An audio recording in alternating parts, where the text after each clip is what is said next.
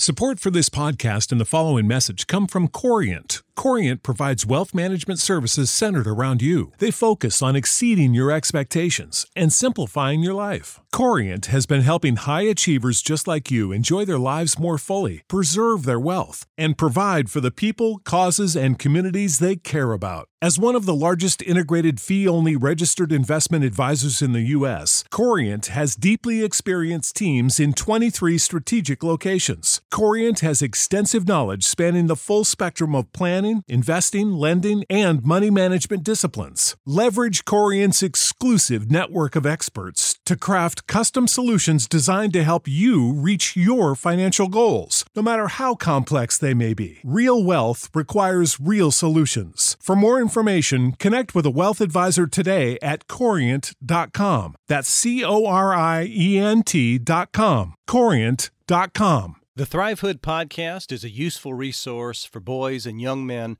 who want to thrive as they mature into manhood. I'll be your host, Tim Williams, and welcome to the Thrivehood Podcast.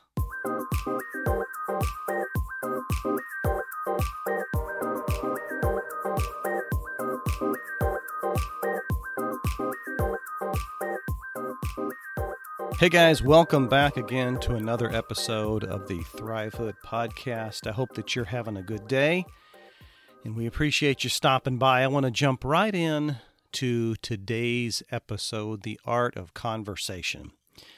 Several years ago, golly, it's probably fifteen, twenty years ago, I was at a dinner party. I was talking to a young man. I just met him recently, and we were having a conversation, and what was interesting is during the conversation, I found myself becoming an audience member of a talk show versus having an actual conversation with this fella. It lasted for, I don't know, fifteen, ten, fifteen minutes. At the end of the conversation, or really what was nothing more as me just listening to him talk, he said something interesting. He said, "Well, man, it was really good to meet you, and I really like you. I really glad we got to know each other, and if you ever need anything, let me know." And I walked away from that conversation thinking, this guy, man, he's like hijacked the conversation, you know, didn't really give me any time to say anything. But I walked away and later found out and realized two important aspects in that conversation as it sort of dawned on me as, as I got a little older. The first one was, if you listen, and if you allow yourself to be a listener in a conversation at times, you actually can create relationships simply by being a listener, was the first thing that I learned. The second thing that I learned was that most people in this world want to talk about themselves. The, the reality is, and the truth is, we want to talk about those issues or topics that we know the most about. And guess what, guys? What do you know the most about? That's right. You know the most about yourself, right? We all do. So we have a tendency to drift back to, well, here's what I did. Well, here's what my experience was. Well, here's where I went. Well, here's where, you know, we're, we're always going back to what we know best and what we feel the most comfortable in. I've I've had some initial relationships that had developed over the years with some fellas that I thought was really going to turn out to be a great relationship. But soon into the relationship, I found out that this individual had a real interest in a subject matter that I had no interest in, or that I really didn't have any, any ability to relate to him in that subject matter because it, it wasn't a part of my life. And while I would try to keep the relationship going and get together and hang out sometimes, it just never really worked out, which is fine. That's that's fine. That's what happens. But I want to take a few minutes here and talk to you a little about communicating and interacting with people. I, I believe it's a lost art. I believe conversation and communication has really become a lost art. We we do so much texting and Facebook. The, the truth is there's research out there that shows that while we are connected more than we ever have been in America, at least, we are l- more lonely than we've ever been in America. It's amazing. You would think that would be the opposite, but but quite the contrary. And I might do a I might do an episode on that at some point. But I want to give you some pointers. I read a book that was called She Calls Me Daddy by Robert Walgemuth. I, I when I had my first daughter, my first kid, uh, I was wanting to find some literature and some information to maybe help me be a, a good dad, you know, being the good guy that I'm trying to be and trying to make a difference in this world. And my brother-in-law introduced me to this book, and phenomenal book. So if you guys grow up, ever have kids of your own, highly recommend that. In the book, the father, I believe he had raised three, either three or four daughters. I, I know, I think at least three. And one of the areas and one of the topics, categories for him to help his uh, daughters grow and really mature was learning to communicate and having conversations. And he presented a, a nice, small little concept that I thought was great. And he taught his daughters how to play tennis. No, not literally go out there and how to play tennis with a racket, but he taught them how to use what I would call throwing the tennis ball question, or the tennis ball questions. And it was as simple as this. When you meet somebody, throw out a question. In other words, throw a tennis ball towards them. The hope is that that individual will answer the question and lob the ball back to you. In other words, you give them a question. Hey, what is your name? You're hoping that the response is, hi, my name is Jim Smith. What is your name? The tennis ball's been lobbed back to you. Oh, well, my name is Tim Williams. Thanks for asking. What do you do for a living? I have lobbed the ball back to them. Do you get the point? Do you see what's happening here?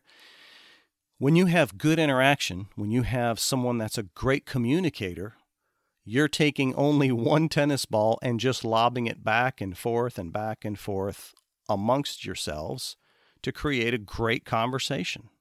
The other challenge you may have is when you lob that first tennis ball or the first question over to that individual, and all they say, you know, if your question is, hi, what is your name? And they say, Bill. And that's it. You have to pick up another tennis ball out of your little basket there and throw them another tennis ball. Throw them another question. Oh, Bill, well, what's your last name? Smith. You're waiting, you're waiting...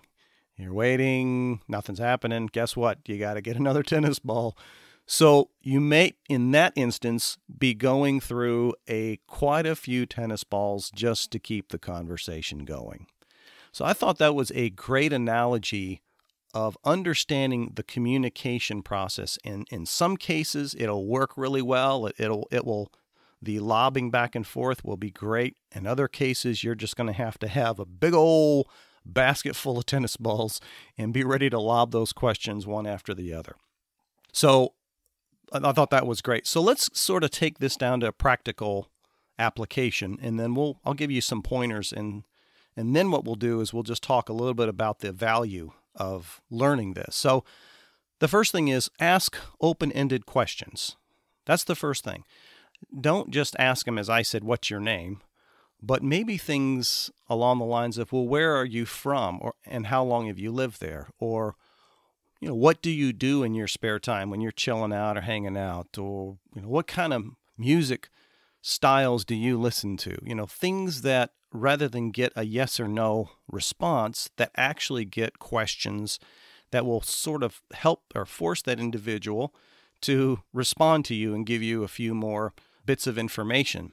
What's great about that is that that can take you to the next level, which is sort of a tell me more, if you will, quote unquote, tell me more response, which is asking probing questions. You're asking a question of, you know, what kind of music do you like? The response is, yeah, I like uh, hip hop and R and B. I like a little bit of rap. Oh, really? Yeah, I'm not, I'm not really, and I, I sort of like rap and R and B, but I'm not much into hip hop. What are your, some of your favorite artists? So see, what happens is you begin to get the dialogue moving along, and you're helping that conversation move along. The third step in that process is turn questions around that are asked of you. So you might have an opportunity in a conversation where maybe this individual is responding, but maybe not fully engaged. But once in a while, he may or he or she may ask a question. Well, in order for you to keep the conversation going, turn the question back around to them. So, start at the beginning. You, what kind of music do you like? That person, uh, I like I like hip hop. You, oh really? Well, what what kind of artists do you like that are in hip hop? Uh, you know, I'm dating myself, but you know, responding to some artists. Okay, great. Uh, then that, that individual might say, well, how about you? What are some artists you like? Hey, I like, you know, X, Y, Z, whatever the case may be. Then turn that back around. Well, are, are there other music styles that you like? And, and you begin to have that conversation moving back and forth. And then finally, you need to ask about subject matters that maybe you don't have a lot of involvement with or interest with, or you're unfamiliar with. If that individual says, yeah, I, I I like rock and roll, and maybe you don't really listen to that, then engage. Ask the question. Don't don't be afraid to look like you don't know anything. There's nothing wrong with that. You're getting to know this person. You like rock and roll? I, I don't. Yeah, I really don't get into rock and roll. What uh, what what what what what is it about rock and roll you like, or whatever the case may be? And as you see, when you are constantly coming back and asking questions of that individual, that's what helps keep the conversation moving along. This is not normal for for you. It's not going to be normal. It isn't normal in any way, shape, or form. Remember what I said in the beginning. I said that we have a tendency to talk about ourselves because that is what we have the most understanding and knowledge about. And the other part of that is, to be quite frank about it, most people haven't been taught or educated and directed in how to have a conversation and to interact with other people. But I'll tell you, this will serve you well. It will help with those awkward moments. It'll help with the, you know, gosh, I'm standing here and we, we've we've been standing here for five minutes and we've talked for two. You know, that that sort of thing. Or you're thinking, what am I what am I going to talk to them about? So have a good, regardless of whether you know this individual you're getting ready to meet is going to be a talker or not, regardless of that, remember that your goal in the conversation is to keep it flowing, not to one-up the person, not to have more information, not to be smarter, not to talk more. Your goal is to keep the conversation flowing and moving. So here are some reasons why I believe this is important and why why you should do this. First of all, people are attracted to those that listen to them. That's just how it is. In my little story, when I first started this, the guy that I was talking about basically hijacked the conversation and in the end said, man, I really like you. I'm, I'm glad I got to meet you. Well, well, why did he say that? Because I gave him the platform. I didn't try to take over the conversation and push my agenda or my thoughts or my ideas into the conversation. A lot of times we're not even really actively listening. What we're doing is, as we're waiting for that individual to finish the sentence that they're on, we're already thinking about the next thing that we want to say versus active listening and waiting and really thinking and pondering about what they're going to say. So understand that people truly, if you're really paying attention and show interest, whether or not you care is is not necessarily the point. It's if you're engaged and focused at the moment, that says a lot to them. Here's another reason why this is of value. You gain knowledge and wisdom through other people's experiences. Like I said earlier, if you are unfamiliar with a subject matter that this individual is speaking of, ask about it, probe, find out what's going on. You will gain knowledge and understanding in a subject matter that you didn't know before. Here's another one. Making deeper connections will allow you to be a person that they want to confide in. This may be days, weeks, months, years down the road. If this relationship turns into something more valuable, you may be somebody that they need a, a shoulder to lean on. A conversation may ensue that goes into a direction you didn't plan, but they start sharing and their dirty laundry with you. Well, they're looking for somebody to, to be there for them. What a, what a great reason to have a relationship with somebody's, because they can, can they can trust in you. They can confide in you. Here's another one.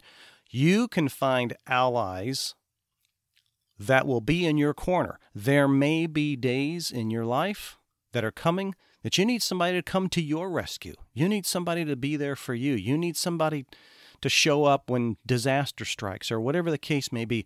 Or you may need someone just to be able to be a sounding board for you to say some things and have some conversations with and just air your concerns, frustrations, whatever the case may be. The last one is to gain trust with others. I, as I said in my opening monologue there with meeting that individual, I don't know if you caught it or not, but the guy, the first time I met him, the guy said, if you ever need anything, let me know. The first conversation that I had, I gained trust with this fella almost immediately and right off the bat, right off the bat. So there, there is just some practical elements to the art of conversation, and there's so much more. There's, there are people with P H Ds that do all these studies, and then I'm sure they could even add quite a bit of more to it. But through the podcast here, I'm just trying to give you some basics to help you as you're maturing and growing that could give you sort of a, a leg up in interacting in conversations. Look, guys, this will help you in not just friends, but this will help you in all areas of your life. When you're speaking with teachers, principals, co-workers, bosses, your your spouse later down the road, your kids, your friends, roommates, whatever life, wherever life takes you, this will this will bode well with you, and and it will bring relationships to you that maybe otherwise wouldn't come. And look, not every relationship is, uh, I, let me rephrase that, not every conversation is going to turn into a relationship. You guys know that. You you may practice it, practice this and realize, man, this guy, he's he is just clammed up, you know, or this this person, this girl I, you know, I met, she just she's like clammed up. All right, well then, you know, mark it off as I tried and you move on and, and go from there. So I hope that was some good tidbits of info for you and that uh, something you can use. And as always, I appreciate you guys stopping by. And until next time, stay strong, gentlemen.